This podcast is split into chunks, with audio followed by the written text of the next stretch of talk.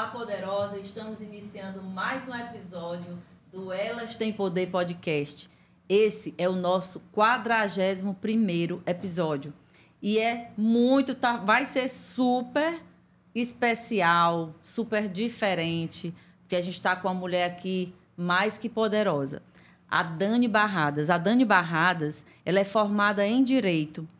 Ela se diz uma X-Men cristã e conservadora, tá? Ela é consultora de argumentação para o Enem, ela é escritora, professora e admiradora, uma grande admiradora do dramaturgo o inglês William Shakespeare. Então é uma mulher super poderosa que está aqui com a gente hoje. Aproveita, já vai deixando aí o teu like, vai compartilhando esse episódio com o máximo de pessoas que você puder, porque esse episódio ele vai bombar, né? Ele é poderoso porque a gente vai falar de várias coisas aqui bem interessantes e até polêmicas. Então fica com a gente para que a gente possa aí discutir sobre vários assuntos que eu acredito que você vai gostar demais. Seja muito bem-vinda, Dani. É, com muito prazer, né? Que hoje, pela primeira vez, a gente está se vendo pessoalmente. A gente já se conhecia virtualmente a admiração né, que eu tenho por você é grande. Uma mulher corajosa, uma pessoa que faz acontecer, né, realizar os sonhos. Então, seja muito bem-vinda, fique à vontade para conversar com a gente e, e, dizer, assim, né, por que, que você se considera uma X-Men, né? E falar um pouco sobre a sua jornada até aqui, né? Como você é, fez essa jornada e, e, e, quais foram as dificuldades. Então, a gente vai bater um papo, fique bem à vontade e já, já começa a fazer essa pergunta. Por que, que você se diz aí uma X-Men? Explique aqui para nossa audiência como, como é essa história aí. Muito obrigada pelo convite. Uhum. É, há muito tempo que eu brinco nas minhas redes sociais que eu sou uma X-Men porque o X-Men é um personagem que ele é considerado um pária da sociedade. Uhum.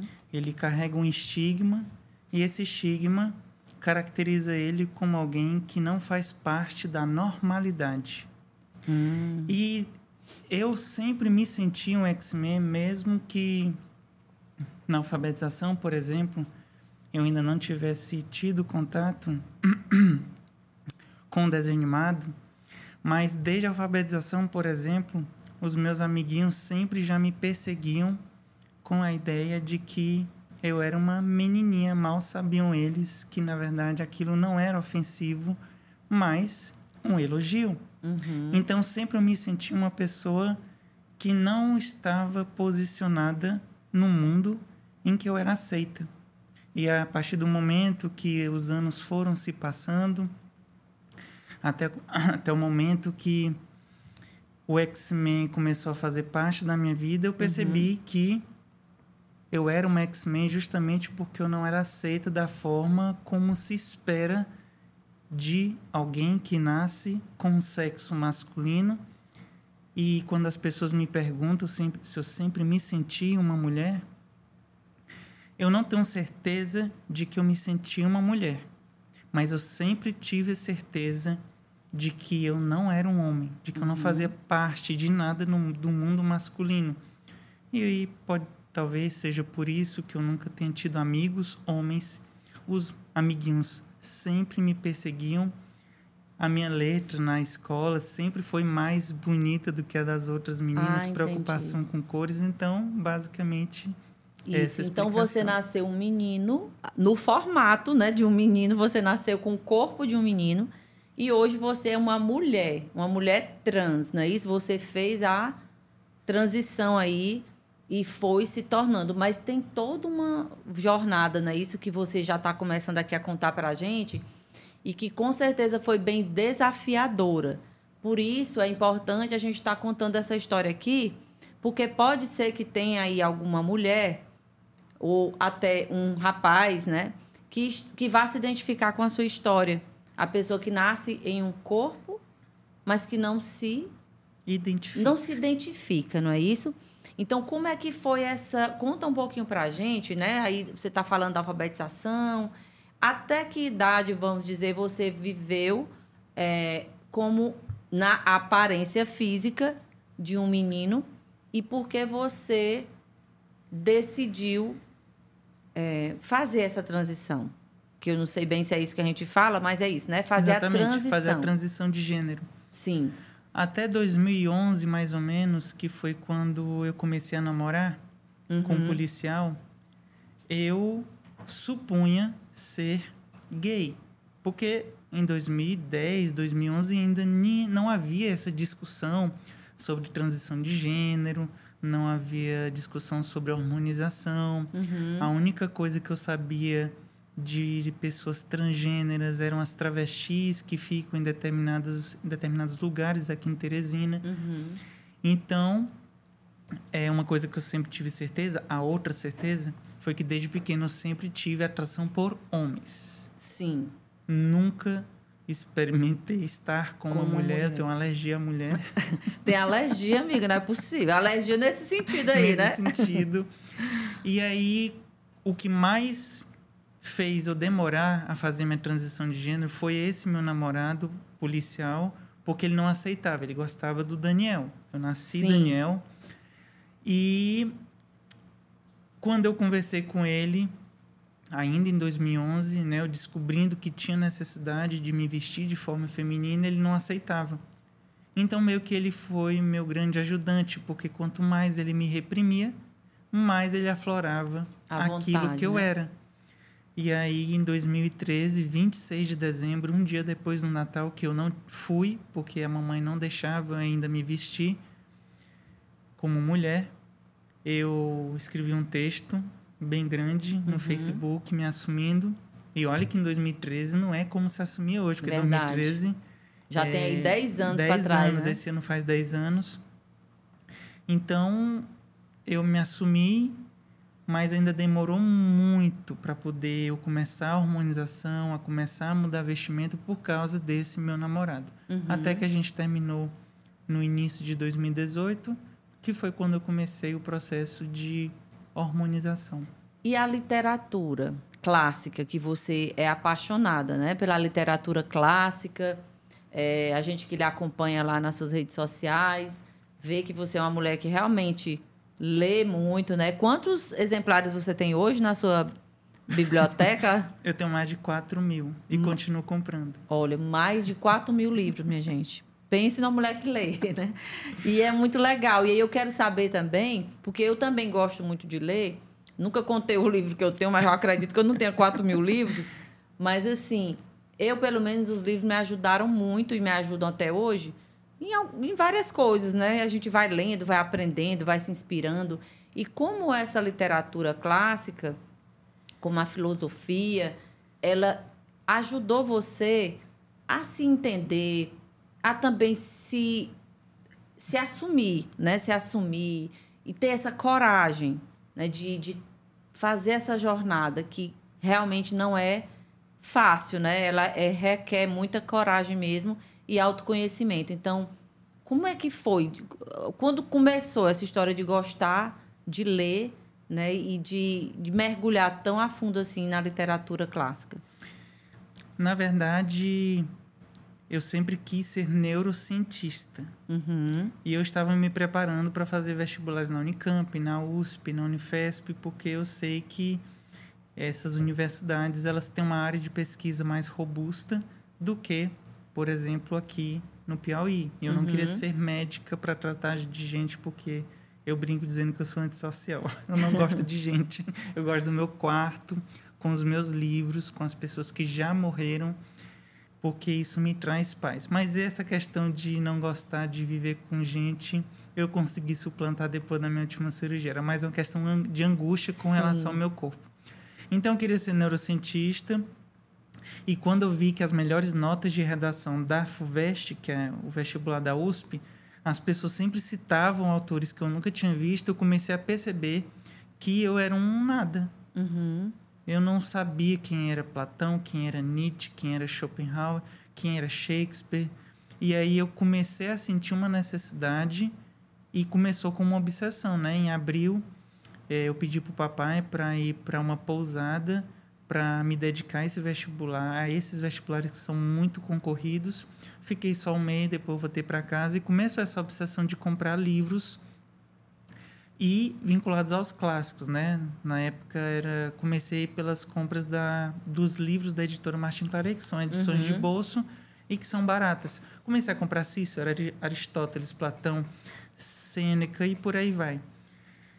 E aos poucos até porque essa obsessão começa bem na época que eu estava terminando de fazer as minhas descobertas. Sim. Já que foi em 2011, eu me assumi como trans em 2013, embora já soubesse e já supusesse que eu fosse gay.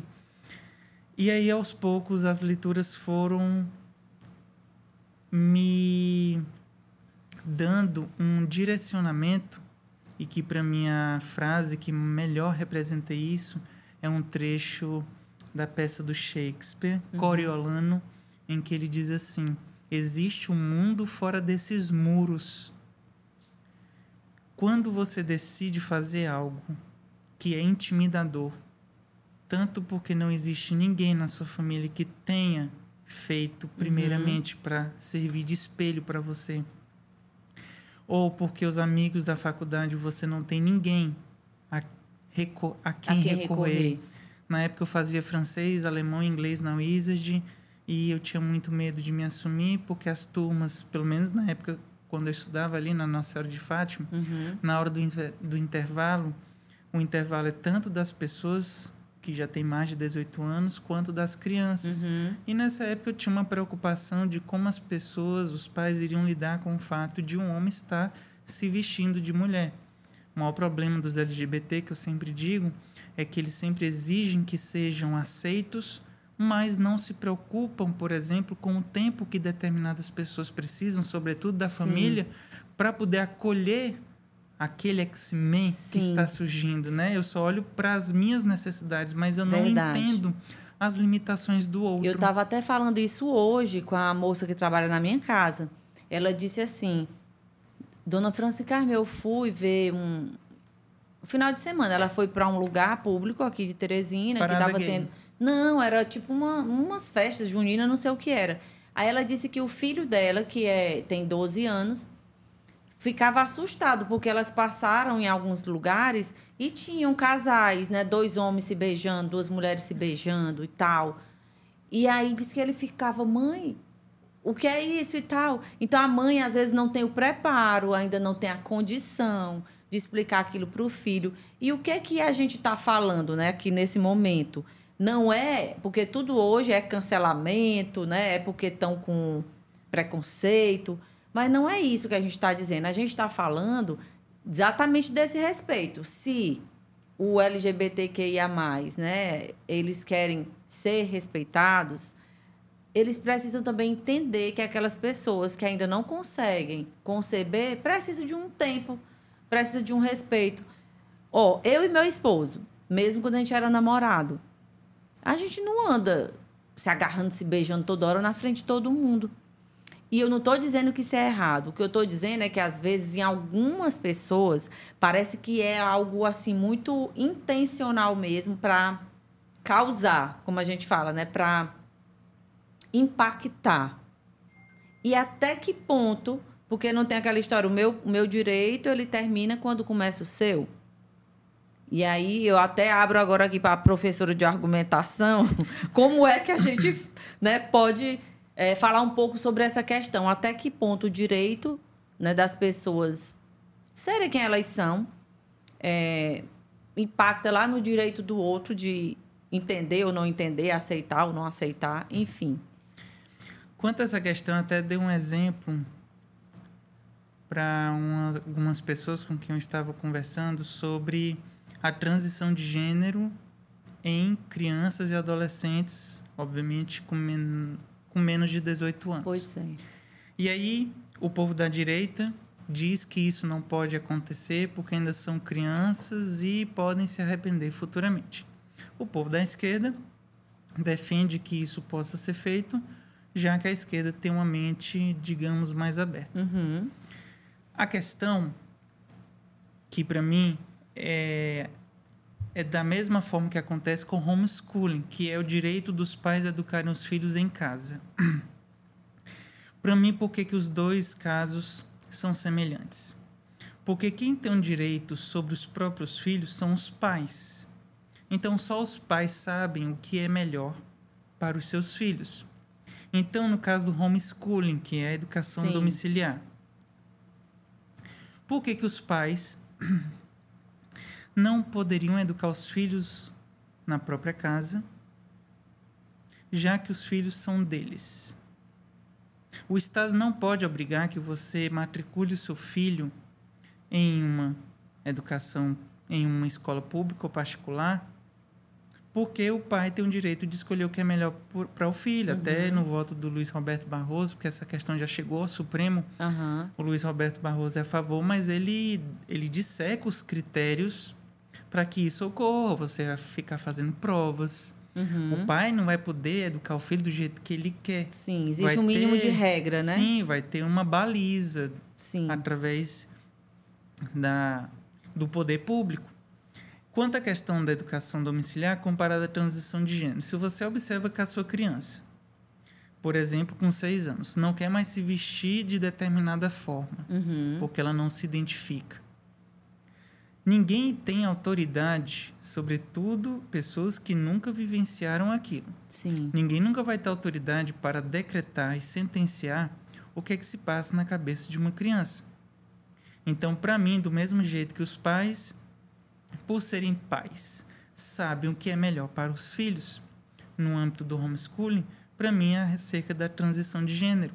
O Estado não pode, de forma compulsória, obrigar os pais ou a fazer a transição de gênero ou a não, ou a não fazer, fazer, mas simplesmente cada um sabendo o que deve ser feito a partir do pedido daquela criança. E, obviamente, que eu não estou falando de hormonização com seis anos. Estou uhum. falando de uhum. cortar o cabelo ou de deixar o cabelo crescer de mudar uma roupa, porque eu tenho autoridade para dizer que eu sempre senti atração por menino, por exemplo, embora sentir atração não tenha a ver com identidade de gênero, mas realmente existem crianças que não se sentem confortáveis com o corpo, assim como tem crianças que ele gosta de brincar de carrinho, ele gosta do, comporta, ele, do comportamento masculino, assim como a menina que gosta de brincar com a Barbie e ela absorve todos aqueles comportamentos do mundo feminino, você não pode negar fatos. E tem meninas também que gostam de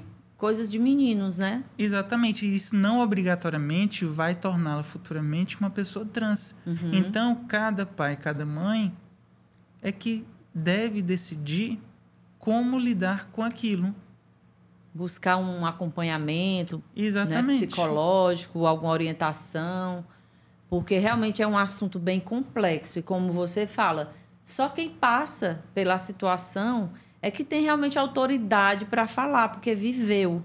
Né, Exatamente. Né?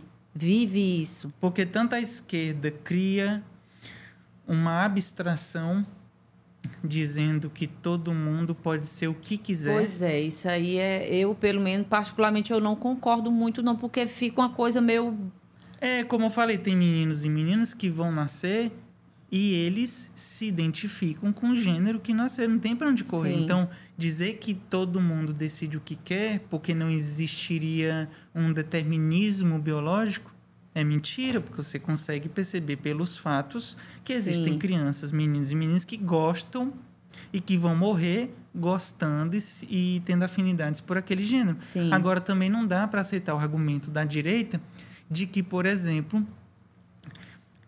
a Bíblia diz que só existem homens e mulheres, porque Deus só criou Adão e Eva. Porque, embora você tenha o direito, através da sua religião, de acreditar no que está escrito no livro, o fato de estar escrito no livro não significa dizer que ele dê conta de, de todos os fatos do mundo. Eu estou aqui. Verdade.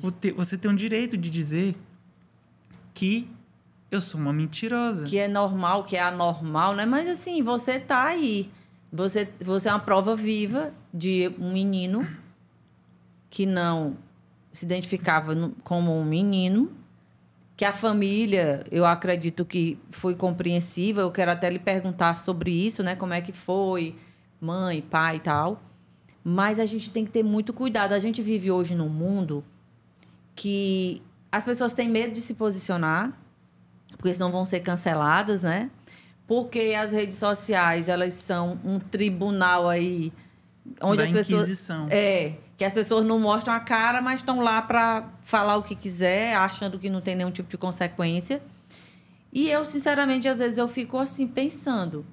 Um dia uma amiga minha me falou que as, as, as meninas, sobrinhas dela, no Rio de Janeiro, adolescentes e tal, iam para uma festinha e aí disseram assim, ó, a gente até tal hora, meninas adolescentes, porque ainda entra essa questão também.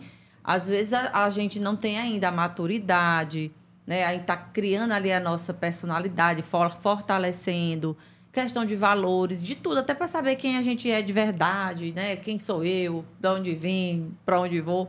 E aí as, essa coisa da liberalidade total, de tudo pode, tudo tá bom, tudo é normal, todo mundo tem que aceitar tudo, às vezes pode bagunçar no meu ponto de vista. Eu não sou psicóloga, né? Mas assim, no meu ponto de vista, pode criar muita confusão também na cabeça de quem ainda não está com esse psicológico bem formado, bem fortalecido. Então, o que, que elas disseram? Ó, até tal horas, a gente vai lá para a festinha. Se não aparecer nenhum menino para a gente ficar, aí depois a gente fica entre nós, as meninas com as meninas se beijando. Entendeu? Então, o quê?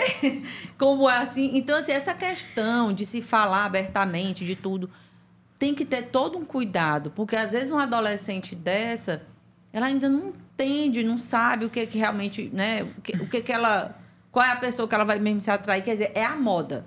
Não tem essa história de moda, muitos, ah, tá na moda, eu vou fazer. Então sai por aí beijando menino, beijando menina, transando, né? E às vezes vem as consequências, gravidez não desejada, doenças sexualmente transmissíveis, que não se falam. Só se fala muito nessa história, ah, vamos liberar, vamos respeitar, meu corpo, eu faço o que eu quiser do meu corpo. E aí, como você falou, os pais é que são, né, vamos dizer assim, os cuidadores mesmo dos filhos ali e que estão ali para orientar e para ajudar. A gente está dizendo que todo pai, toda mãe é o dono da verdade? Não. Mas são as pessoas que realmente têm condição de decidir pelos filhos, a não ser que esse pai, que essa mãe seja assim uma pessoa, vamos dizer, totalmente sem condição, né, é, emocional ou até psicológica de, de tomar uma decisão, não é isso? Inclusive tem um psiquiatra britânico, Theodore Dalrymple, em que ele tem dois livros, né? Qualquer coisa serve e Em Defesa do Preconceito. Quando eu comprei esse livro pela primeira vez, eu tinha até medo de pegar ou de andar com ele no meio da rua, porque nenhuma pessoa sã vai defender que as pessoas devam ser preconceituosas. Verdade. Aí eu, gente, esse homem é louco. Isso em 2015, que é quando, quando eu comecei a ler Dalrymple, porque o Dalrymple, ele é, embora ele não seja cristão, ele é conservador e ele é um grande crítico da esquerda. E na Grã-Bretanha, até lá, para ele publicar os livros dele, foi difícil. Ele começou publicando nos Estados Unidos. Imagina aqui no Brasil, né? Aham. Só fui começar a ler ele em 2015, quando começou a ser publicado pela E Realizações, que é essa editora. E o Dalrymple, nesses dois livros, ele traz exatamente essa ideia de que quando a esquerda absorve essa ideia de que é proibido proibir, dando brecha para que a gente possa fazer qualquer coisa em nome de uma liberdade que por muito tempo ela não existia, Sim. você acaba perdendo a capacidade de selecionar aquilo que é melhor para a sua vida. Então, para ele, em defesa do preconceito, não é porque você deva ser preconceituoso com as pessoas só por ser preconceituoso. Ah, vou, vou ser preconceituoso con- contra Uhum. negros, contra deficientes. Não. Ele diz que nós necessitamos aguçar essa capacidade que qualquer ser humano tem, porque em um segundo, quando você olha para alguém, você já a julga. Uhum. Mesmo que você possa dizer que não julga, é Sim, impossível, é. porque isso é um atributo do cérebro. Então, quando ele coloca, por exemplo, num trecho do livro, porque ele é psiquiatra, trabalha, trabalhou por muito tempo em bairros pobres em Birmingham, que uhum. é uma cidade inglesa, além de trabalhar por mais de 10 anos em um presídio. Então, os textos dele são riquíssimos porque ele traz muito da experiência clínica dele, aliado à leitura de literatura, filosofia, história, então você aprende horrores com uhum. ele. E um dos exemplos que ele traz, por exemplo, é de uma jovem que começa, por exemplo, a namorar é, o que isso é, isso é estigma, é, só que eu não estou vinculando o fato de alguém ter esses estigmas e tira, extrair uma consequência, como consequência disso, que ele vai ser uma pessoa ruim. Mas o exemplo que ele traz, por exemplo, de uma menina que conhece um rapaz que bebe muito, uhum. que tem muitas tatuagens, que se droga e que tratou mal a ex e que não lida bem com a família. Então, quando você diz que é uma pessoa que não julga as pessoas, porque você não é uma, preconce... não é uma pessoa é preconceituosa, você está correndo riscos do que pode sofrer com uma pessoa. E aí ele traz o exemplo de inúmeras mulheres que ele já atendeu e que começavam um relacionamento com homens instáveis uhum. e acabavam sofrendo violência ou até morrendo por conta de, que você não tem preconceito, é. já que essa é uma moda. Pois é, gente. Então é, é muito muito sério isso. É o é você entender, ah, não, porque realmente, uma tatuagem no braço de uma pessoa não quer dizer se ela é uma pessoa ruim ou, Mas quando você ou junta... não é. Mas quando você junta várias coisas, várias evidências, né? E essa coisa, não, mas é isso, não, mas é porque, não sei o quê. Então, a gente precisa realmente é, ter essa coragem de, muitas vezes, se posicionar e dizer, olha, isso aqui... Né? Isso aqui eu não concordo, isso aqui eu acho que, que é legal ou que não é.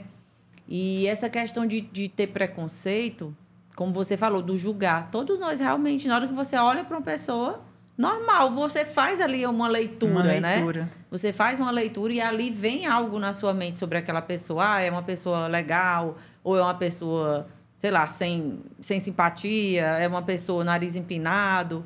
E às vezes a gente vai conversar com a pessoa e até ou descobre, é, ou desconstrói ou até ou confirma, reforça. né? Aquilo que a gente viu. Mas eu queria aqui é, perguntar também sobre é, essa sua formação em direito, se isso lhe ajudou a, vamos dizer assim, a identificar melhor, né, e a lutar melhor pelos seus direitos. E aí entra essa história do LGBTQIA+, que você já até comentou um pouco, é, para que realmente você seja alguém consciente quando está buscando seus direitos ou falando dos direitos de alguém e não nessa onda da moda, porque tem que ser, porque hoje em dia tem que liberar tudo.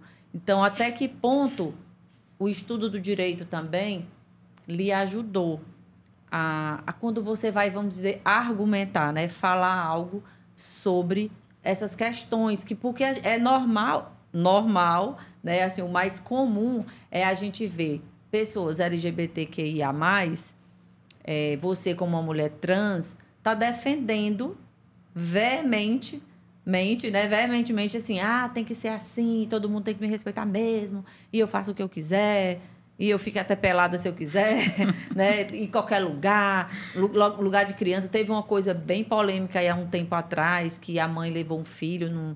É uma imagem que passou na internet de uma criança num, num museu e aí a pessoa estava lá pelado, lá, um homem, e a criança lá. Enfim. Até que ponto esse, esse conhecimento do direito te ajuda a ter um, uma consciência maior e a uma argumentação melhor com relação a tudo isso, né? Já que você é uma mulher trans. E eu queria só, antes da Dani conversar aqui e falar para a gente, lembrar que o Salão Nick, ele está aqui com a gente, né? Na parceria aqui com o podcast e aí tem o QR Code na tela. Se você né, quer se sentir mais bela, mais maravilhosa, tipo a Dani que está aqui toda chique, toda arrumada. Eu também gosto muito de arrumar meus cabelos, unha e tal. Se você quiser ir lá no Salão Nick, é só passar o seu celular no QR Code e elas vão lhe dar uma condição super especial. E fica com a gente que mais na frente eu vou falar um código para que você, quando entre em contato com eles lá, fale esse código e tenha né, acesso aí a esse benefício que o Salão Unique vai dar para você, tá bom? Vamos voltar para nossa conversa.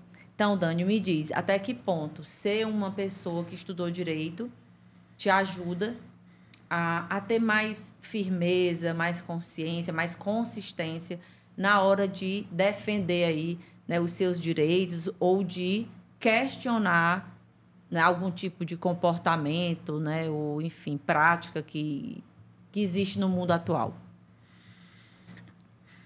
Eu vou dar um exemplo de quando eu me matriculei numa academia em 2019.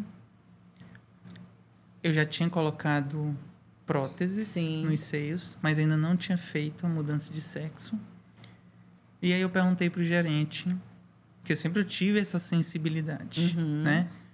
Eu conheço muitas pessoas LGBT que não têm essa preocupação, como eu já falei aqui Sim. anteriormente, acham que pelo fato de já terem conquistado alguns direitos, acabam não tendo uma preocupação em determinados lugares. E aí eu perguntei para ele qual banheiro eu deveria frequentar. Utilizar, né? E ele disse que eu deveria frequentar o banheiro masculino. Uhum. Aí eu fiquei me perguntando: os homens em um banheiro masculino de uma academia, eles andam sem camisa. É. Eles podem andar sem camisa. Se ele diz que eu vou para um banheiro masculino, então ele está dizendo que eu sou um homem. Portanto, a gente admite que eu posso também tirar a minha blusa. Só que eu sei que se eu fizesse isso, ia ser a maior confusão. Ia chocar ou ia dar confusão mesmo, né?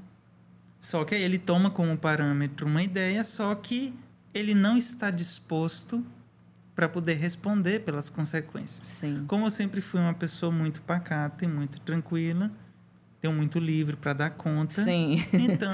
Os livros ajudam a acalmar a mente, né? Sempre. Ah, eu deixei isso de lado. Mas voltando à pergunta. Mas aí, enfim, mas o pessoal quer saber. Aí você ficou isso aí qual o banheiro mesmo? Não, aí eu ficava frequentando os das mulheres e ele. Pronto, e ninguém, ninguém nunca, nem, nem, nem as mulheres. Uhum. Obviamente eu nunca entrei no dos homens e nunca deu problema. Mas o que eu quero falar da questão do direito é porque quando a gente passou por muito tempo para poder lutar por coisas básicas, como eu falei, você acaba supondo que determinadas coisas também estejam envolvidas. Vou Sim. dar um exemplo. O Putin, presidente da Rússia, proibiu meses atrás a transição de gênero na Rússia. Ou seja, uma preocupação do Estado com uma liberdade individual. Uhum. A liberdade individual está dentro do rol das liberdades civis, dos direitos civis, melhor dizendo, que vão nascer ali depois da Revolução Gloriosa na Inglaterra, ali no final do século XVII, e com a Revolução Industrial. Então, é a época que os direitos civis nascem e os direitos civis vinculados às liberdades do indivíduo. E olha que foi naquela época. Depois vieram os direitos políticos, depois da Revolução Francesa e a conquista uhum. dos direitos sociais no século XX. Mas quando Putin, por exemplo, proíbe de você fazer transição de gênero, ele está querendo ter uma competência sobre uma liberdade que é do indivíduo. Eu não posso promover danos na vida de outras pessoas. Sim. Mas o Estado não pode interferir naquilo que no é corpo, da minha alçada, né? daquilo que é de minha competência. Esse é o primeiro ponto. Uhum. Aquilo que ele não permite na Rússia. Quando a gente chega aqui no Brasil, por exemplo, temos uma democracia, as liberdades individuais ainda estão vigorando, então não existe problema quanto à transição de gênero, porque é uma liberdade do indivíduo. Só que a gente já começa a ter problemas com determinados outros direitos, por exemplo, com a liberdade de expressão. Porque, por exemplo, essa semana eu expus nas minhas redes sociais que, e por isso eu fui muito atacada, que uma mulher trans nunca vai ser uma mulher de verdade. Você falou eu isso. disse isso. Uhum. Só que as pessoas acham que eu falo isso porque eu quero ser polêmica. Sim. Eu não preciso disso. Para mim é muito óbvio. Eu pintei de loiro, Uhum. eu não sou uma loira de Certo. verdade. Então, quando eu digo mulher de verdade, as mulheres trans não nasceram mulher.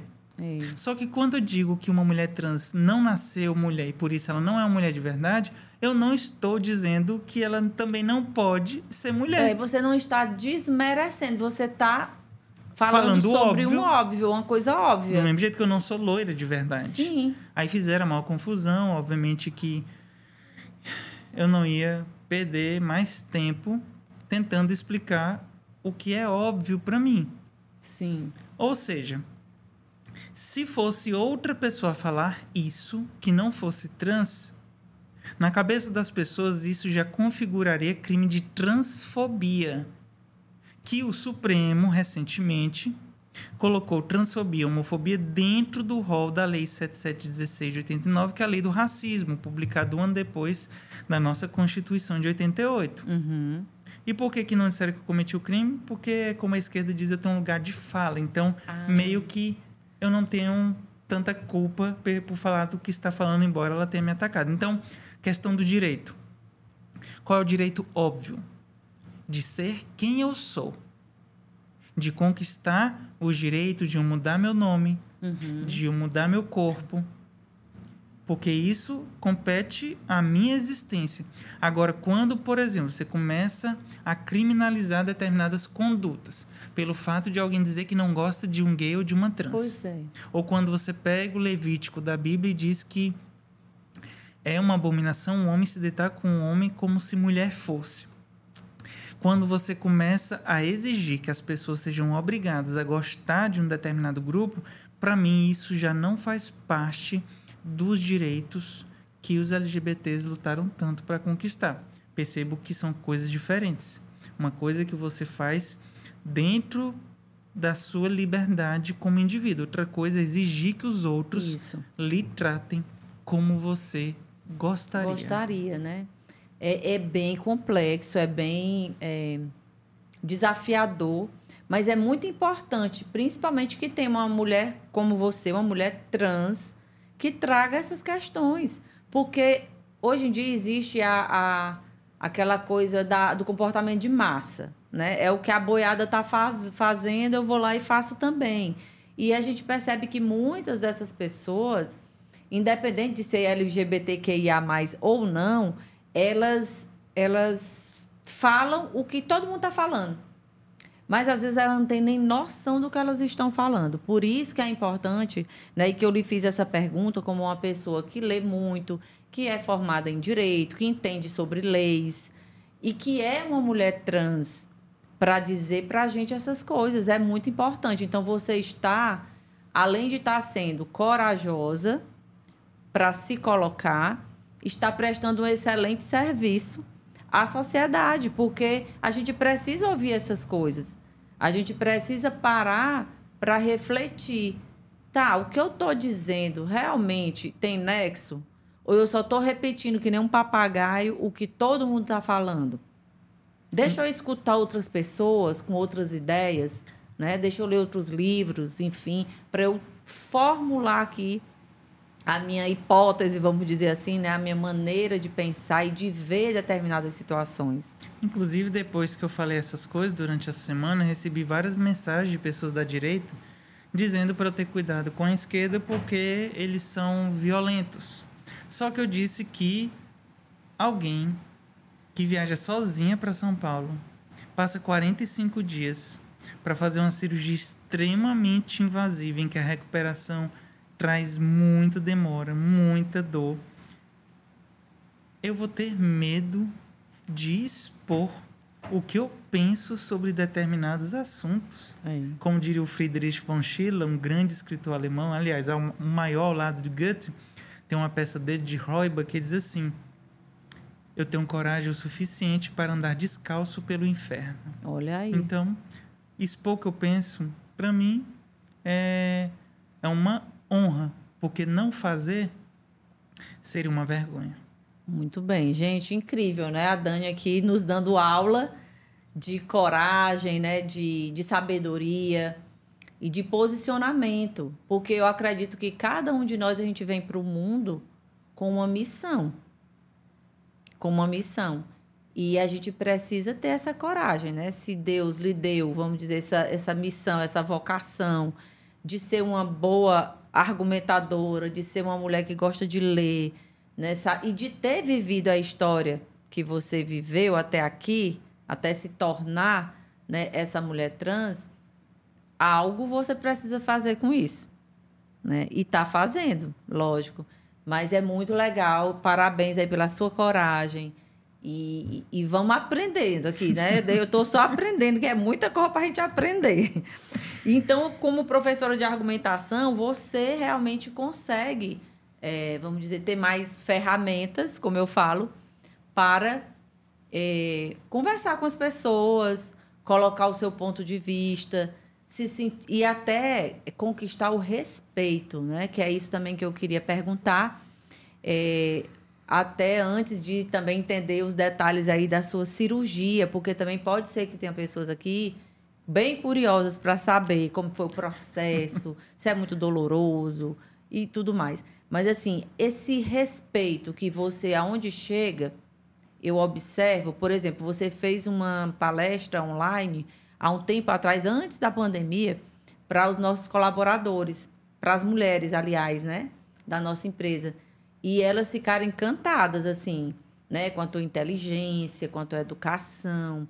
Sempre é assim por onde você chega que você tem a oportunidade realmente de conversar e de expor suas ideias, ou você já passou por momentos assim de muito preconceito, de agressão até, não sei, alguém já te tratou muito mal por você ser uma mulher trans ou até antes de fazer toda essa transição?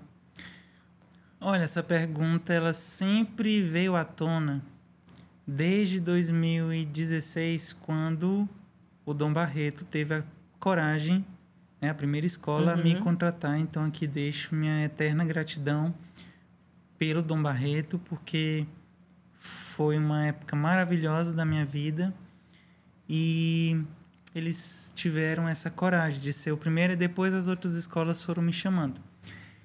E como ficou, virou notícia, né? Porque o Dom Sim. Barreto nunca tinha contratado uhum. uma mulher trans, alguém, uma pessoa trans.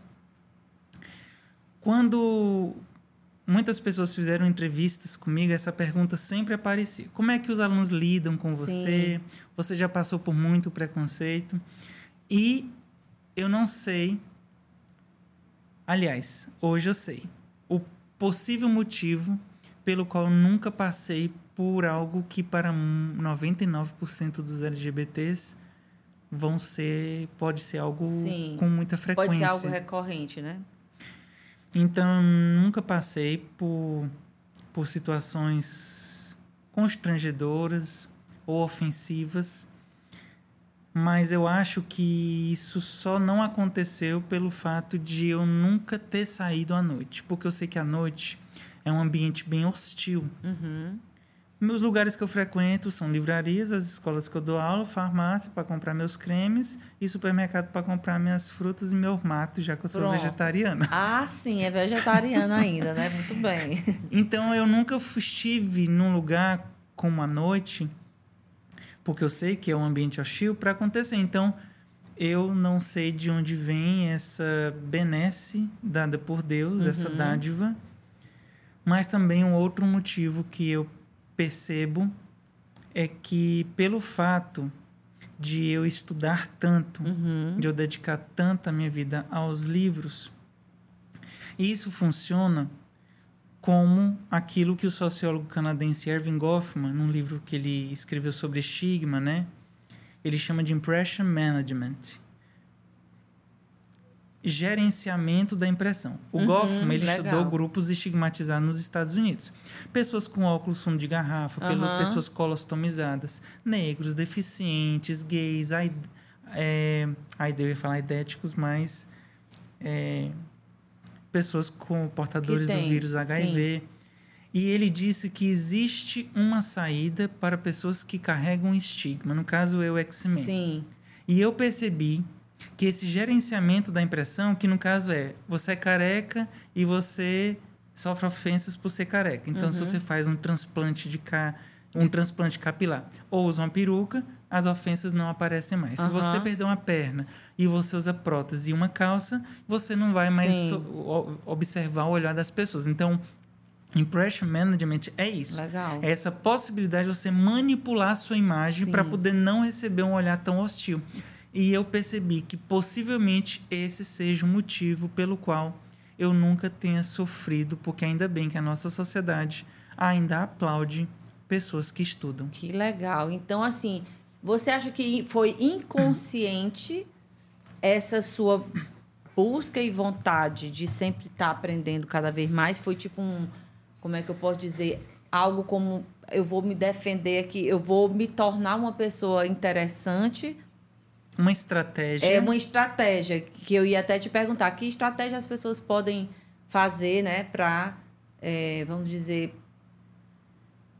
que o caminho seja menos desafiador. Diminuir Né? Diminuir as agressões ou, sei lá, é, as percepções que não são tão legais assim. Então, no seu caso, talvez, né, mesmo que inconscientemente, foi o estudo, né, essa leitura, essa cultura que você buscou para fazer esse gerenciamento, né, para que as pessoas conseguissem lhe respeitar pelo que você é, independente de como você se apresente. E isso a gente volta pro Darwin um pouco, quando ele diz que é impossível olhar para alguém e não fazer um julgamento. Sim. Então, quando a pessoa abre meu Instagram, porque infelizmente, se você pega o Instagram de mais de 98% das mulheres trans, infelizmente, elas não, elas não se prostituem porque elas querem. Sim. Por- não é porque a pessoa quer, é porque não sobra mais outras oportunidades na vida, porque a maioria não é apoiada pela família. Se você não é apoiado pela família, você vai ser expulso de casa, Sim. além de um tratamento hostil nas escolas, então você não vai terminar os estudos que, que futuramente possa lhe proteger da expulsão de casa. Uhum. Então vai somando inúmeras, Questões, inúmeros né? fatos desastrosos para que você, a vida exija que você trabalhe no mundo da prostituição. É então, algumas pessoas têm determinado discurso, ah, poderia procurar um trabalho, mas ninguém normal, normal quando bota entre aspas, não é porque o oposto é de pessoas doentes, mas o normal no sentido de que o estereótipo que é aceitável. Sim. Então, nenhuma uma família, por exemplo, convidaria uma mulher trans para trabalhar dentro de casa como uma empregada doméstica Uhum. ou porque já passa a ideia de que pelo fato da mulher trans é, estar vinculada a algo um- uma visão sexualizada Sim, de então você já acha que também. ela vai dar em cima de todo É. mundo então é bem triste isso outra sorte que eu tive na vida porque meus pais minha família minha família é imensa eu tenho uma Uma um pancada. milhão de primos, Aham. não sei quantos tios. Na época da faculdade, todos os, todos os meus amigos da sala, todos os professores na UISG. Ou seja, eu não sei de onde é que veio toda essa dádiva, porque parece história É. de um livro. Parece que, ah, não, essa daí tá vendo o mundo cor-de-rosa, né? Exatamente. Então, o primeiro ponto para você diminuir a possibilidade de alguém lhe agredir é você criar um- uma manipulação da sua Sim. imagem. Eu tenho autoridade para dizer que o estudo é uma delas. Então, o estudo é uma delas. O segundo é você destruir aquele estereótipo vinculado aos gays e às trans de querer chamar muita atenção, Isso, de ser muito escandaloso. É. As pessoas acham que os LGBTs sofrem ataques por conta de serem LGBTs. A meu ver, a partir da minha experiência, não é porque a pessoa é LGBT, é por conta de alguns comportamentos atrelados que já virou um estereótipo Uhum. e que quando você deixa de lado esse estereótipo, você passa a ser uma pessoa normal. Então, essa experiência que eu tenho. Eu tentei desvincular de mim tudo o que esperariam de mim. Entendi. Então eu sempre fui na minha. Eu nunca cheguei dando em cima, por exemplo, de homens. Uhum. Eu nunca fiz questão de ser escandalosa para todo mundo me ver. Isso. Eu sempre tentei atrelar, por exemplo, quando eu vou postar minhas fotos, embora cada um tenha a liberdade Sim. de postar a foto que queira, mas você não pode controlar o julgamento que as pessoas façam de você. É Verdade. outra abs- é, é outra é outro sonho que muitas pessoas têm. Ah, meu corpo, minhas regras, eu posso fazer o que quer. Você pode fazer o que quer agora. Você não pode exigir o que você quer. Verdade. Então, é, essas são algumas diretrizes básicas Que ajudariam bastante. que ajudariam né? bastante. Então, o problema não está em você ser LGBT, está inúmeros comportamentos vinculados ao grupo. Acredito, eu também concordo com você, porque realmente às vezes é, talvez até a falta mesmo de, de cultura, né? De, de, de buscar um, um entendimento, de um estudo, sei lá, de uma leitura e de se conectar. Eu falo muito aqui mesmo no, no canal, e agora eu já vou aproveitar, se você está gostando, compartilhe esse episódio com o máximo de pessoas que você puder. Sejam essas pessoas trans ou não, todo mundo de precisa ouvir esquerda. de direita ou de esquerda. Todo mundo precisa ouvir isso. É importante que a gente abra a nossa mente, né? que a gente escute pessoas assim interessantes como a Dani, para que a gente possa realmente formar uma opinião mais consistente das coisas, para que a gente possa viver realmente num mundo melhor. Que bom seria se muitas pessoas tivessem, né, é, uma bagagem como a sua, um entendimento, um comportamento, que isso iria minimizar bastante coisa desagradável aí que a gente vê, né, nas redes sociais, é, no offline também. Então, muito importante. E aproveitar para dizer para você, né, do Salão Unique aí, ó, tem o QR Code, você vai poder passar aí seu celular e vai ganhar aí benefícios que daqui a um pouquinho eu vou te dizer qual é a frase que você tem que falar quando você ligar lá e entrar em contato com o pessoal via WhatsApp. Dani, me conta um pouco também da tua experiência, essa que você falou, que é uma das mais, que exigiu mais coragem, né? Que é ir para fazer a cirurgia, foi em São Paulo, né? Primeiro tomar a decisão, não, eu vou fazer, e depois fazer todo esse processo que você fez. Conta um pouco pra gente essa saga aí, né? E o que, que foi mais desafiador, o que, que, que foi muito legal, se deu muito medo, né? Se, enfim, conta um pouco para que as pessoas entendam o que que você, qual foi sua última, vamos dizer, grande aventura, né? Todas as pessoas que sabiam que eu estava me preparando para CRS, né, cirurgia de redesignação sexual, embora meu cirurgião prefira cirurgia de adequação genital, Uhum. Porque muitas pessoas acham que você amputa o pênis Sim. e pronto. Mas não. Todo o canal vaginal, os grandes lábios, os pequenos, tudo é construído a partir do tecido peniano. Ah, tá. Eu também não sabia Então, dessa. a estética por fora muitas vezes fica muito mais linda do que das mulheres que nasceram mulher. Sim. Mas também não é só a estética por fora, porque não tem a funcionalidade. Ele cria o canal vaginal. Então, muitas pessoas me perguntavam se eu tinha, se eu estava com medo e segundo, se eu não tinha medo de me arrepender. Uhum. A minha resposta básica sempre era: Você já se arrependeu de alguma coisa que você sempre desprezou? Ninguém se arrepende de uma coisa que nunca nutriu um certo afeto.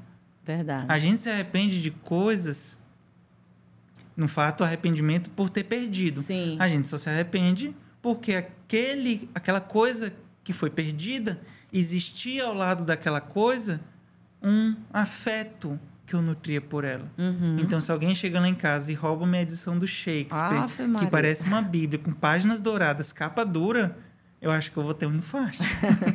porque Shakespeare, para mim, É tudo. é, meu, é tudo porque é meu autor favorito. Então, aquele objeto, caso eu perca, por nutrir um certo sentimento, certo não, um grande Uhum. sentimento positivo, eu vou me arrepender por, por, por exemplo, ter contribuído para a perda daquele objeto.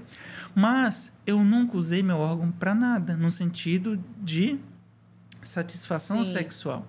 Eu sempre usei, obviamente, para poder fazer xixi. Sim. Mas quanto a outras coisas, eu sempre senti repúdio. Porque eu nunca, como eu falei, desde criança, eu sempre tive certeza de que era uma mulher? Não. Mas eu sempre tive certeza de uma coisa: que nada do mundo masculino fazia parte de mim. Uhum. Desde pequenininho eu não gostava de entrar no banheiro dos meninos. Uhum. Desde pequenininho eu não faço xixi em pé. Uhum. Ou seja, os comportamentos, até os comportamentos eu não queria ter de homem. Então, mesmo Sim. tendo um órgão que é prático, Sim. Mas você porque agora depois da cirurgia mulher, eu não né? posso mais, É. mas eu já me comportava como uma mulher. Então, a o medo ele, ele nunca existiu, A dúvida, né? A dúvida. a dúvida, né? Ah, quando diz, ah, se tu morrer nessa cirurgia, dura oito horas, não sei o quê. Minha gente, se eu morrer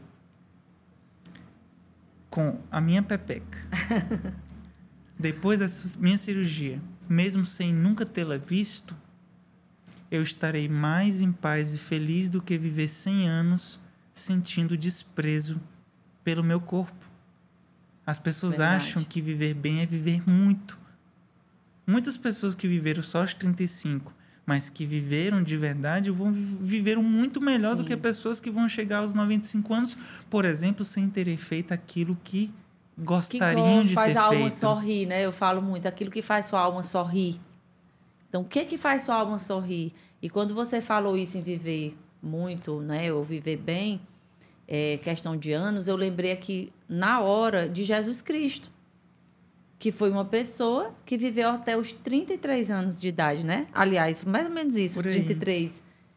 E olha o que que ele fez, olha o legado que ele deixou, não é? Então não é mesmo a quantidade de tempo, é o que você fez durante esse tempo. Por isso que eu até indico aqui um livro curtinho, você lê em uma hora, duas, Aham. de um dos maiores escritores russos. E ela é considerada uma das, uma das mais bem escritas novelas de todos os tempos, A Morte de Ivan Ilitch. Ela é uma obra curta, mas é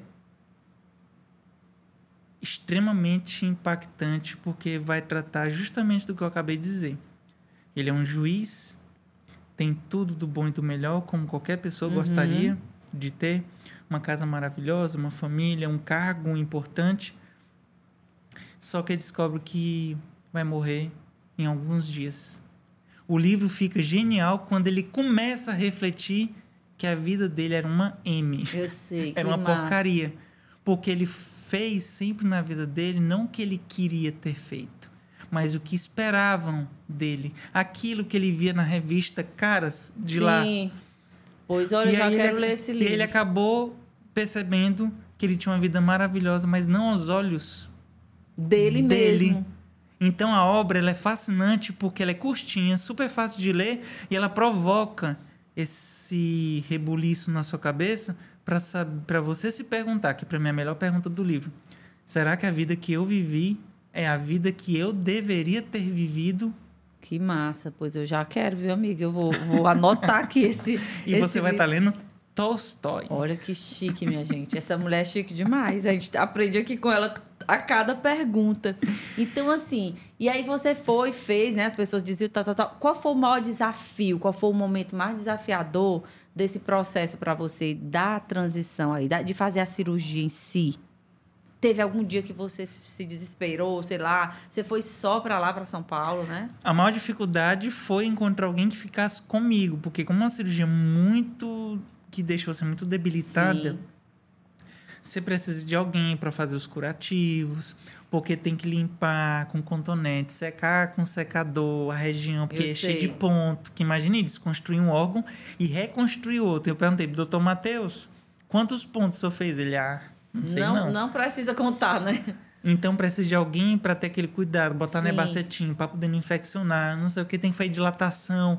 Então o maior problema não foi nem da cirurgia em si, Foi o foi para encontrar alguém para ficar comigo. Aí a Priscila, que é assessora do Dr. Matheus, aceitou, só que eu fui a primeira e a última. porque ela disse que na época ficou com tanta pena de mim que aceitou, sem nunca ter ficado com alguém. Aham. Mas também depois que ela passou esse tempo todo sabendo quão complicado Deve é o tanto de responsabilidade. ela disse que eu Não fui a não, última né? e, a, e a única. Pois a primeira que e a bom que única. você teve ela, né? A Priscila aí para lhe ajudar. E realmente não deve ser fácil, muitos remédios, né? Para dor, deve ter, para não sentir tanta dor. Até que não. Não? O que dói mais não é nem a região da cirurgia, é porque tem que ficar muito tempo deitado, porque senão os pontos podem romper. Arrebentar. Então, o que mais teve um dia no hospital que eu tive que tomar morfina para passar dor nas costas, porque é aquela dor. Eu sei, é uma dor muito. Mas me diz uma coisa, e quanto tempo foi nessa história, assim, deitada, sem poder se levantar?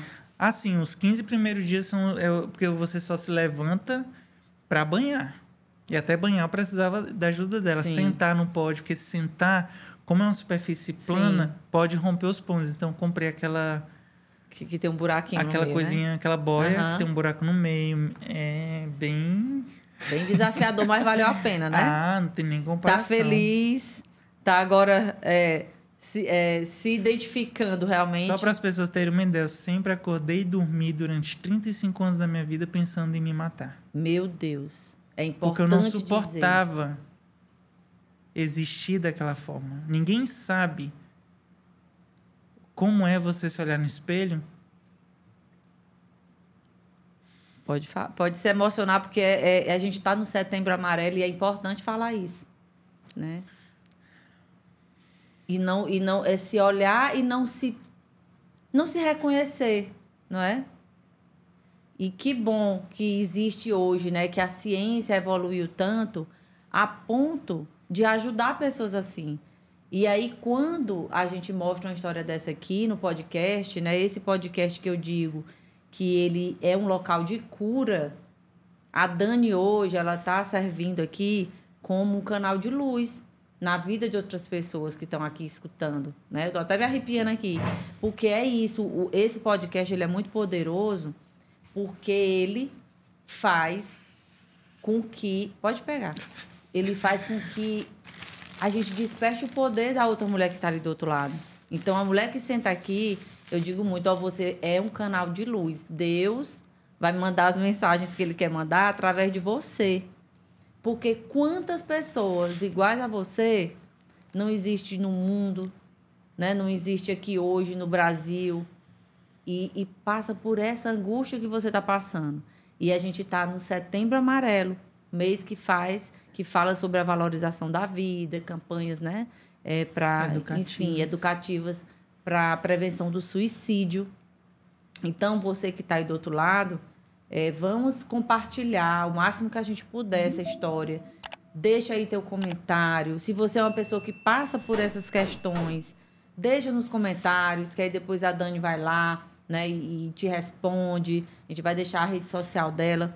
Mas com- vamos compartilhar para pessoas de todas as, né, trans, não trans, enfim, porque é importante a gente saber. E aí você fala que é cristã, né? Então explica um pouco para a gente também como entra aí essa história, né, do cristianismo, da fé, é, como é que você exercita a sua fé para você, o que é Deus, né? Porque é importante também a gente falar sobre isso. Na verdade, eu só pude me reaproximar de Deus depois da minha cirurgia. Porque na época que eu fazia direito na Nova FAP, em 2012, quando eu me assumi no final do ano de 2013, teve um rapaz evangélico que ele chegou para mim, ele sempre falava da Bíblia para mim, Uhum. e ele chegou para mim dizendo que supostamente eu estivesse endemoniada. Meu Deus. Então, a perseguição dos cristãos em relação a mim, dos cristãos não, dele. Sei. Mas quando uma pessoa te persegue, você acha que todo grupo é da mesma forma, porque fica o trauma. Sim. Então, se um é capaz de fazer aquilo, você não quer mais ir para a igreja, você não quer mais Uhum. conversar sobre aquilo, então você fica evitando. Que, é, então, eu passei muito tempo desacreditada de qualquer conexão com Deus, tanto porque eu, por, supostamente eu estivesse endemoniada. Uhum. Dois, pelo discurso religioso que existe acerca de ser gay, de ser, de ser trans, que você vai isso direto é coisa de inferno. Deus, né? É, que Isso você é é direto de- pro inferno. Então, qualquer LGBT se pergunta: pra que que você é cristão se eu já tô no inferno? Uhum. É. Então, por muito tempo, eu não. Tipo, você perde até a vontade Sim. de se conectar, porque, tipo, é uma luta que já nasce perdida. Isso. Ela nasce perdida porque é sua condição que lhe joga no inferno. Uhum. E pior ainda no meu, né? Porque se o gay vai pro inferno, eu vou para algo pior, porque eu adulterei um projeto divino. Eu nasci homem Uhum. e fiz todas as mudanças. Então eu vou, como o Dante fez quando ele escreveu a Divina Comédia, ele, escreve- ele descreveu o inferno com vários ciclos. Eu vou lá perto do, do Satanás, se for assim. Porque o meu crime é inaceitável. Aham. Só que quando eu fiz a cirurgia e além disso, eu não tinha vontade de me conectar com Deus porque eu achava que ele era culpado pelo fato de eu acordar e dormir Daquele jeito. todo dia pensando em me autodestruir. Aham. Então, outro motivo para não querer se aproximar.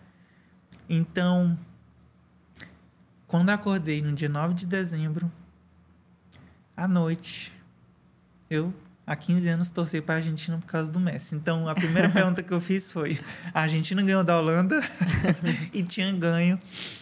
E aí, embora não desse para ver no resto da cirurgia, porque fica tudo inchado, mas ele bota tipo uma cuecona cheia de. de Absorvente. Esparadrapo, né? Ah. Porque ainda fica muito Sim. sangue acumulado. Mas só em saber que eu não tinha mais o dito cujo, todo aquele peso que eu carreguei por décadas não existia mais.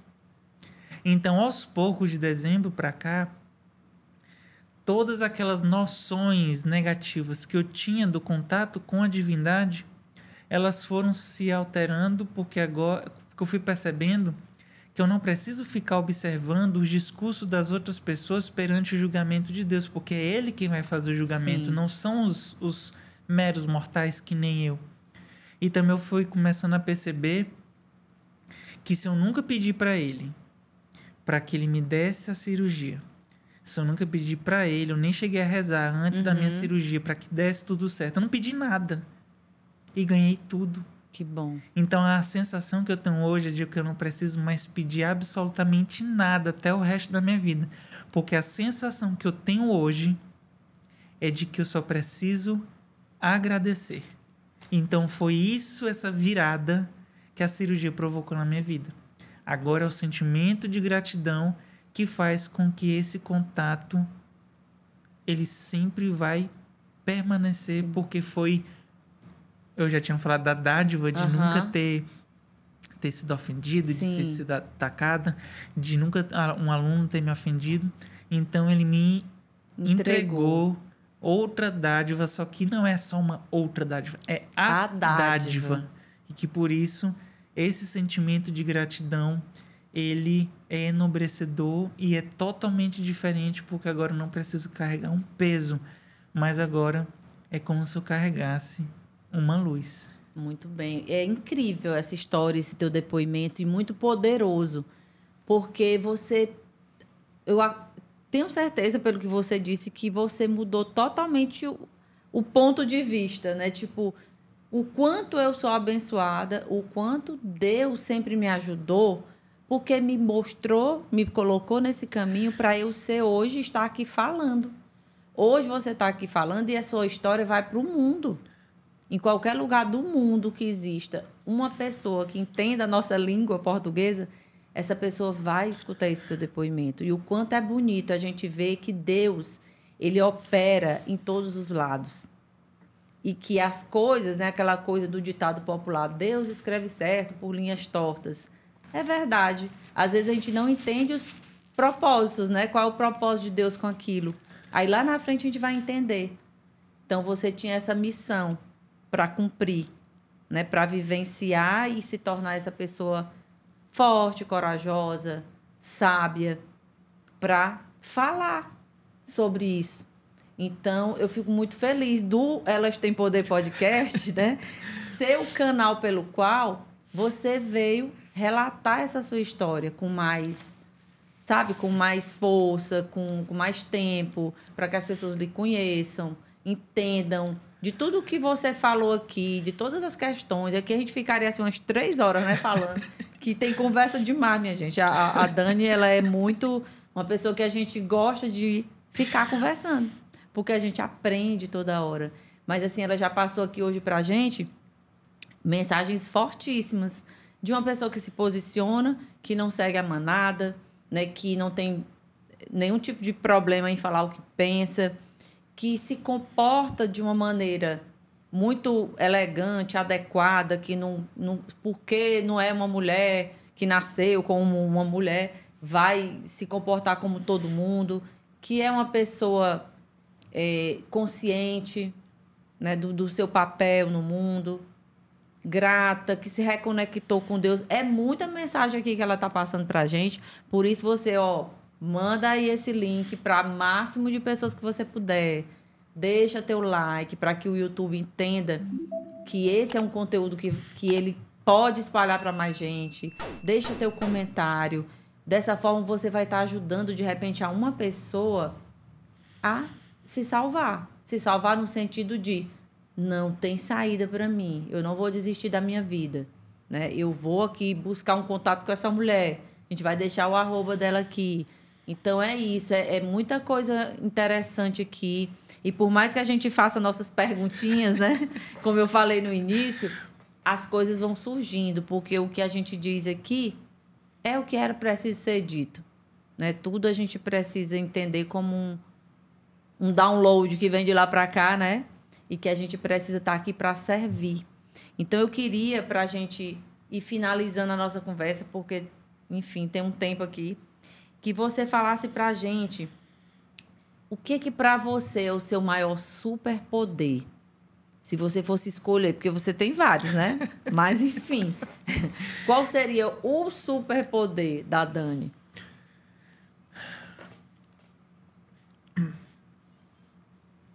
Esse superpoder aprendi com Arthur Schopenhauer, filósofo alemão, porque foi ele que me ajudou a ter coragem a me assumir. Ele uhum. tem um uhum. livro chamado Aforismen zu Lebensweisheit, né? Aforismos sobre a sabedoria da vida, é outro que eu indico. Uhum. É um livro para você ler todos os dias até o fim dos seus dias. Lê uma página por dia, porque ele é tão denso.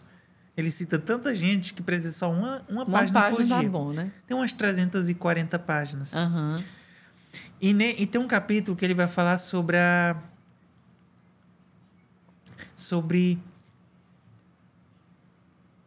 o fato de as opiniões alheias não serem importantes para nós. Uhum. Então, quando eu li esse capítulo, que foi responsável por eu tirar as algemas que me agrilhoa, agrilhoavam, uhum. aos que as outras pessoas esperavam de mim por eu ter nascido homem, então, o Schopenhauer me ensinou que um dos maiores superpoderes que a gente precisa ter para poder desfrutar de paz é não supor que, assim, que sempre a gente vai agradar 100% das pessoas. Então, isso te traz uma paz, porque você é comprometido com aquilo que para você é a verdade. E quando você é comprometido com ela e você tem segurança de seguir aquilo que para você é a direção correta, então tudo fica mais leve.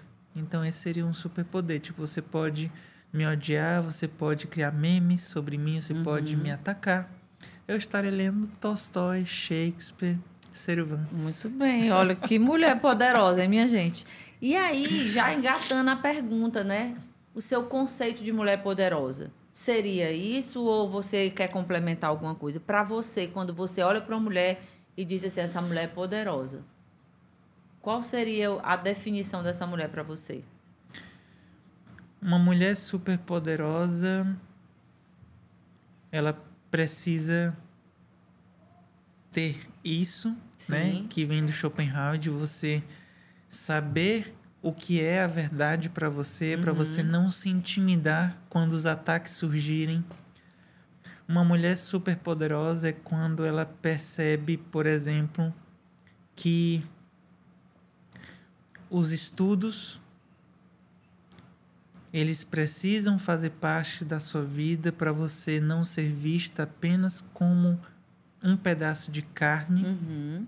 que infelizmente a cultura ela molda as mulheres para isso, né? Verdade. Não que as mulheres não estudem, mas o você ter uma atenção maior pela vida intelectual, ela É também te importante. traz mais poder, Com né? Como diria o certeza. Francis Bacon, filósofo inglês, conhecimento é poder. Então, você não pode deixar isso de lado.